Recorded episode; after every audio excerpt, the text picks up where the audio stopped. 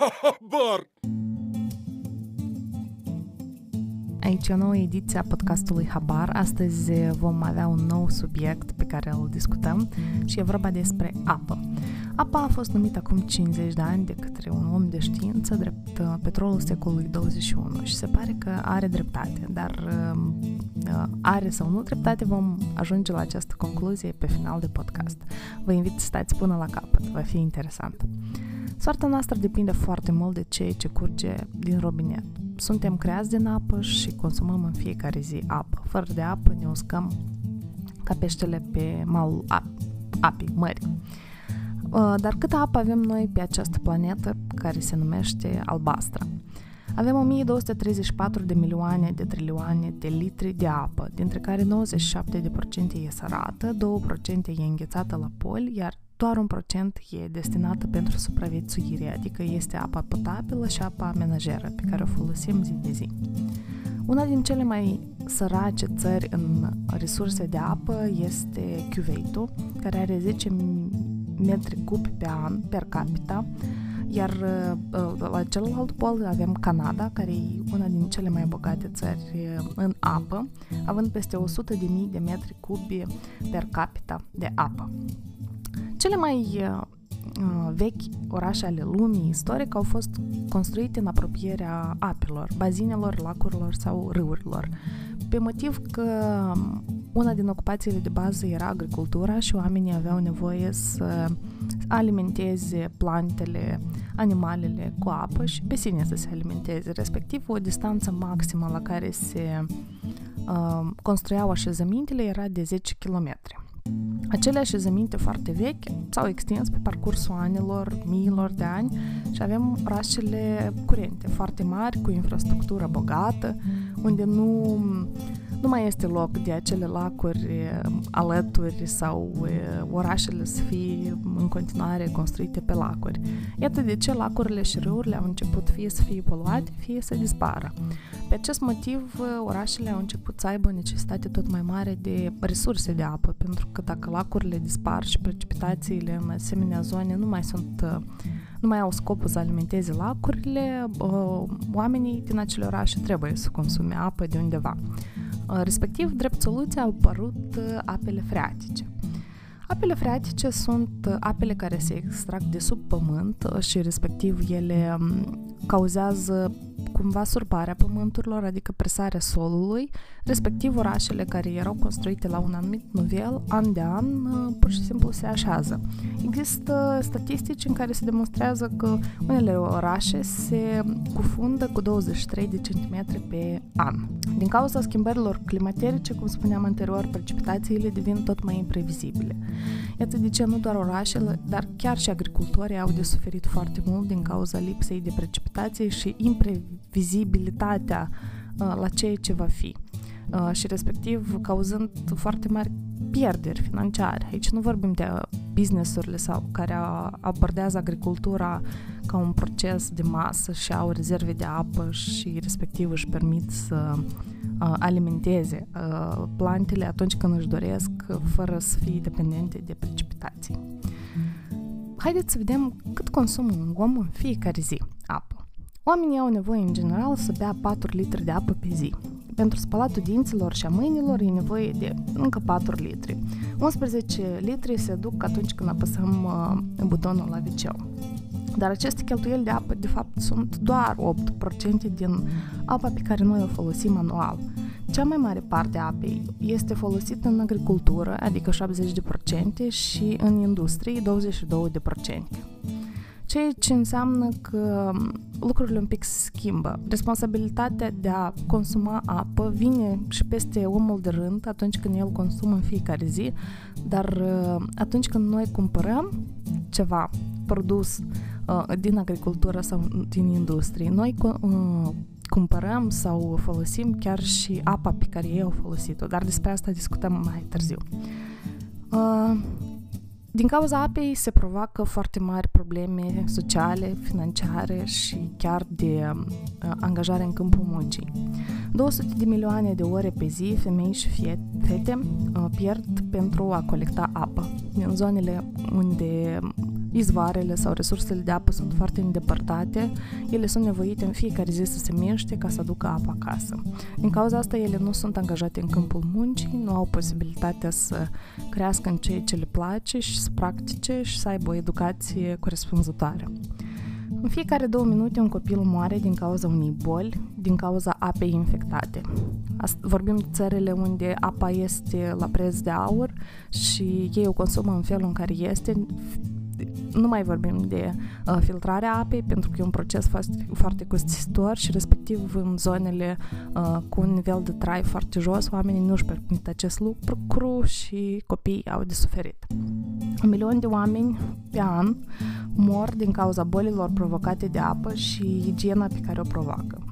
Iar 260 de miliarde de dolari sunt pierduți uh, anual din cauza lipsei necesităților de bază de apă atunci când oamenii nu au posibilitatea să consume sau să funcționeze uh, în baza cantității de apă pe care au nevoie în fiecare zi, ei nu pot să practice anumite activități, ei nu pot să practice uh, aceeași agricultură, ei nu pot să practice practic nimic. Așa, haideți să vedem care e situația în Republica Moldova. Cu 100 de ani în urmă, unele râuri din interiorul Republicii Moldova erau navigabile, Astăzi niciunul nu mai este navigabil și pescuitul și scaldatul nu mai sunt recomandate în râurile mici, în unele cazuri fiind chiar interzise. Râurile mici dispar în fiecare an, cauzând schimbări irecuperabile de mediu. În 2013, experții din mediul protecției mediului susțineau că râul Bâc este un afluent mort în care nu mai trăiește nicio vietate, iar mai grav este că apa conține substanțe toxice în cantități care pur și simplu depășesc sute de ori norma admisă. Ecologiștii spun că râul Bâc este în prag de catastrofă ecologică. Dacă au trecut șase ani de atunci, cum credeți care e situația cu râul Bâc? Mulți s-ar gândi că problema râului este faptul că el e singurul râu și unul din cei mai mari pe lângă orașul Chișinău, unde ajung foarte multe gunoi. Dar poluarea râurilor nu este cea mai mare problemă, pentru că se fac tot felul de activități, mai ales acum în primăvară, când se curăță râul. Problema lui este apa toxică și lipsa vietăților care au murit din cauza faptului că apa este toxică, uh, din cauza uh, afacerilor care nu plătesc și nu filtrează apa după ce o folosesc în procese tehnologice și ea ajunge acolo infectată uh, și asta se întâmplă în fiecare zi și nu vorbim aici doar de Chișinău, dar vorbim de toate procesele tehnologice și instituțiile care stau pe malul râului și își varsă acolo substanțele toxice. Acest lucru lucru nu este administrat și nu este uh, vizat uh, nici păr, până în momentul de față, respectiv uh, râul este pur și simplu un purtător de substanțe toxice. Problem, situația cu râul Nistru nu este una mai bună, pentru că, dacă cunoașteți, râul Nistru este, practic, una din cele mai importante surse de apă pentru Republica Moldova și pentru orașele de pe uh, malul uh, râului sau în apropierea lui, cum ar fi Soroca, uh, Anenii Noi, Chișinău și așa mai departe. Uh, râul Nistru a suferit și suferă în continuare din cauza unui baraj sau a unei hidrocentrale construite împreună uh, de uh, vecinii noștri Ucraina, care blochează specii de pești, uh, blochează um, plante, bacterii care sunt foarte importante atunci când vorbim de apă. Apa este, când bem un pahar cu apă, noi bem de fapt o serie de uh, bacterii și substanțe benefice pentru corpul nostru, care sunt produse cu ajutorul naturii. Atunci când se construiesc asemenea uh, soluții tehnice pentru anumite afaceri sau anumite țări, de fapt, natura are foarte mult de suferit. În contextul în care râul Nistru este cea mai importantă resursă de apă pentru noi, eu cred că noi trebuie să ne punem probleme. Problema și trebuie să ne gândim încotro se mișcă instituțiile noastre publice și care sunt interesele lor. Dar ce se întâmplă cu industriile? De ce uh, apa pe care eu o folosesc este atât de toxică în urma proceselor și cum ei folosesc atât de mult apă în procese? Când este produs uh, un anumit uh, obiect sau produs, cea mai mare parte a apei este cheltuită în producție. De exemplu, Pentru a produce o sticlă de Coca-Cola se cheltuie 28 de litri de apă pentru a, a crește ingredientele, a le prepara într-un anumit mod și 7 litri pentru a face uh, pachetul sau sticla, packaging-ul numim noi în marketing. 74 de litri de apă se cheltuie pentru a crea un pahar de bere. Și aici vorbim de proces tehnologic, dar și de tratarea produselor sau de creșterea lor. Pentru o ceașcă de cafea se cheltuie 130 de litri și aici vorbim de procesul de creștere a babelor, de sortare, de curățare și așa mai departe. Pentru un tricou de mumbac se cheltuie circa 2500 de litri de apă.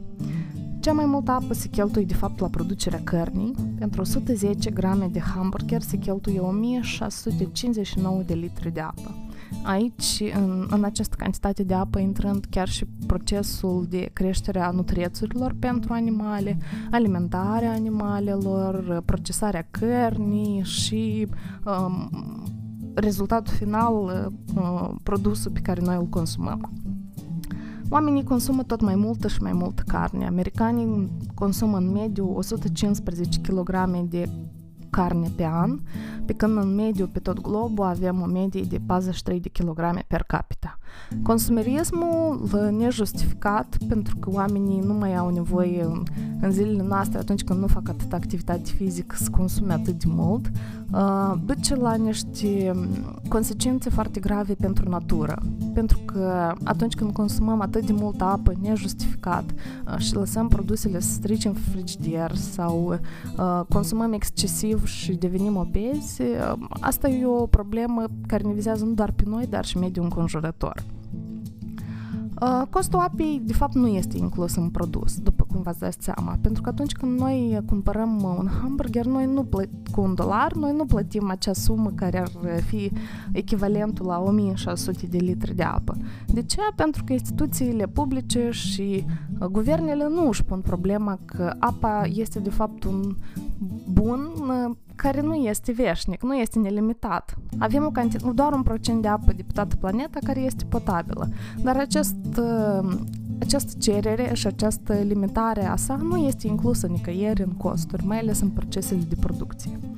Și cum un hamburger poate să ajungă la un dolar când 100 de grame de carne în litri de apă costă mai mult, nimeni nu înțelege. India și China cultivă recoltele care au nevoie de cea mai multă apă. Le cultivă în cele mai uscate regiuni din țară.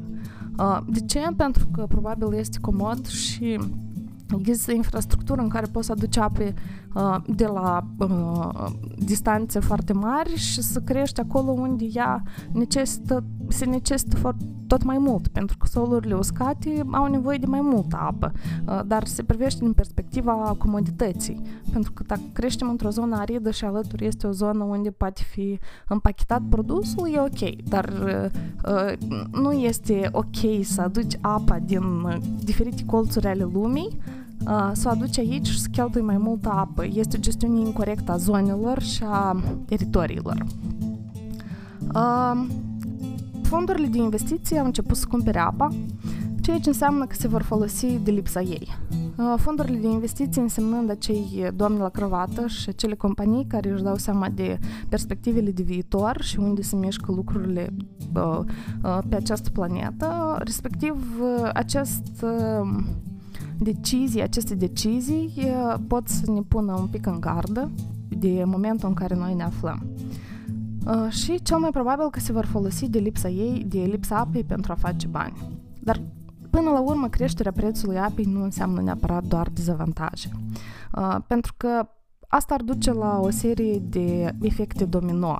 Uh, ca să nu se crească lucerna în deșert, acolo unde apa ajunge mai greu și se consumă mult mai mult și nu vine prin ciclul apei foarte rapid înapoi.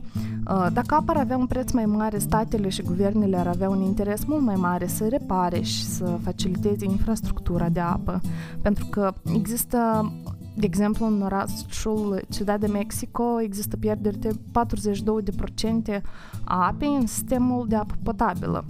Doar în momentul în care apa ajunge trebuie să ajungă la oameni prin țevi, ea se pierde prin țevi pentru că infrastructura nu este reparată, nu se are grijă de ea. Uh, și acest oraș, având necesitate foarte mare de apă, uh, fiind într-o zonă relativ aridă, uh, chiar și așa jumătate de, de, de din cantitatea de apă se duce pe, pur și simplu în soluri. 2 milioane de tone de deșeuri menajere, agriculturale și industriale se duc în apă în fiecare zi.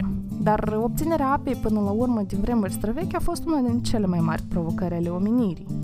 Uh, 7 din 10 oameni pot profita de apă în casele lor în zilele noastre. Uh, aș vrea să vă povestesc despre orașul Mexicali, care e un oraș uh, alimentat de, ora, de râul Colorado, care alimentează pe drum spre acest oraș mai multe orașe mari din Statele Unite ale Americii.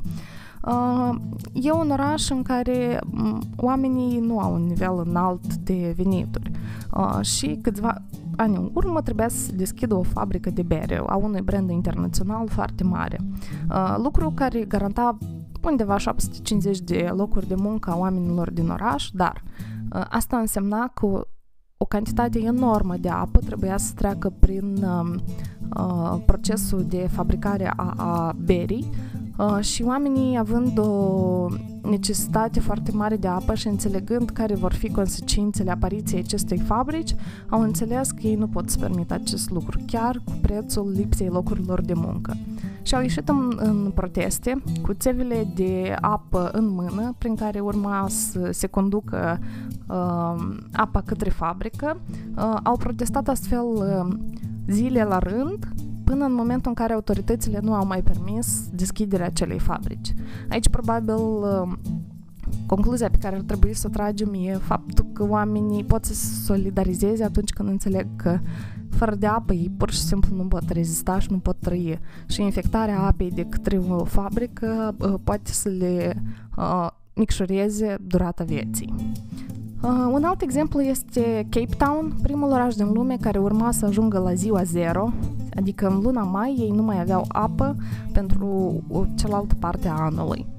Uh, s-au bătut clopotele, alarmele, toată televiziunea Voiaj spunea câte zile au mai rămas până la ziua zero uh, și oamenii au început să se solidarizeze. Ei au început să calculeze și să reducă cantitatea de apă pe care o folosesc. 4 uh, milioane de oameni erau să rămână, de fapt, fără de apă. Ei au început să facă rezerve de apă și au amânat astfel ziua zero cu o lună, două, trei, ca până la urmă să uh, amâne această zi pe un termen nelimitat. Uh, au avut un mare noroc prin solidarizarea pe care ei au făcut-o și prin uh, înțelegerea comună a năpastei care dădeau peste ei, dar a mai fost un factor. În Cape Town a început să plouă. Uh, Cape Town, cazul Cape Town uh, s-a întâmplat recent și el lejer poate să se întâmple și în alte localități ale lumii, uh, pentru că se zice că până în 2040 cea mai mare parte a lumii nu va avea suficientă apă pentru un an întreg. Guvernele, în căutarea apei dulci, caută soluții tot mai inovative care ar părea rupte din uh, filme sci-fi, uh, dar ele deja sunt realitate, cum ar fi desalinizarea apei. E un proces prin care apele mărilor și oceanelor se uh, lipsesc de sare, respectiv ajungând fără niciun gust. Uh, doar că apa, prezint, apa pe care ei o desalinizează nu prezintă nici măcar un procent din apa pe care o folosim. Un caz fericit de desalinizare a apei este Israelul, uh, care desalinizează apa deja de 20 de ani. Uh, toți cunoaștem că Israelul are parte de o climă mai aridă, Uh, dar uh, desalinizarea apei lor le-a permis să îmbogățească anumite zone care, din cauza lipsei de apă, pur și simplu nu puteau să, să se dezvolte uh, și, respectiv, le-au construit infrastructuri. Ei produc circa 230 de milioane metri cub de apă, ceea ce e aproximativ o cincime din apa casnică pe care este nevoie în țară. Dar desalinizarea apei este, sună sună foarte bine și sună o soluție uh, bună pentru viitor, însă are câteva dezavantaje. Uh, în primul rând, apa are, nu are niciun gust, ceea ce nu neapărat e un dezavantaj foarte mare. Dar îi lipsește calciul și magneziul, lipsa cărora este mai îngrijorătoare decât poluanții în apa potabilă. Respectiv, acest lucru nu ne duce la gândul că noi nu trebuie să mizăm pe alte soluții de dobândire a apei, pentru că este un proces foarte costisitor și un proces care va afecta în primul rând pătura săracă a societății. Soluția curentă este să salvăm apa pe care noi o avem, să nu o pierdem prin țevi, să nu permitem proceselor tehnologice și industriilor să o intoxifice râurile pe care noi le avem, astfel încât să avem apă dulce pe care să o lăsăm copiilor și nepoților noștri. Cum spuneam anterior, creșterea prețului apei va afecta cel mai mult pătura săracă a omenirii, în contextul în care brandurile vor începe să plătească mai mult sau um, businessurile vor începe să plătească mai mult pentru uh, folosirea apei, adică la justa valoare. Uh, și în acest context, în 2010, UN a declarat că accesul la apă este un drept fundamental al omului, adică 60 de litri de apă sunt necesitate de baza acestuia. Uh, tot ce este în plus consumat, teoretic oamenii ar trebui să plătească suplimentar, pentru că este un lucru. Lux. Lucru care s-a întâmplat și în Philadelphia în 2017, care a făcut un experiment și a stabilit prețul apei în funcție de venitul persoanei. A fost un experiment care nu a durat în timp foarte mult, uh, dar e o soluție atunci când ne gândim la uh, atitudinea pe care o au oamenii față de apă și înțelegerea faptului că atunci când cumperi un produs, cumperi de fapt mai multe bunuri ale naturii pentru care noi nu plătim foarte des și probabil ar fi cazul să le apreciem. Prieteni, acesta a fost uh, podcastul natural despre apă. Uh, eu sper că v-a pus pe gânduri, pentru că uh, informarea pe care am avut-o până acum a fost una grea și supărătoare pentru tot ceea ce se întâmplă în prejur. Vă încurajez să distribuiți acest podcast, să dați like paginii noastre ca să vă apară următoarele podcasturi și cât de ciudat n-ar fi, dar haideți să facem lumea mai bună. Pa, pa!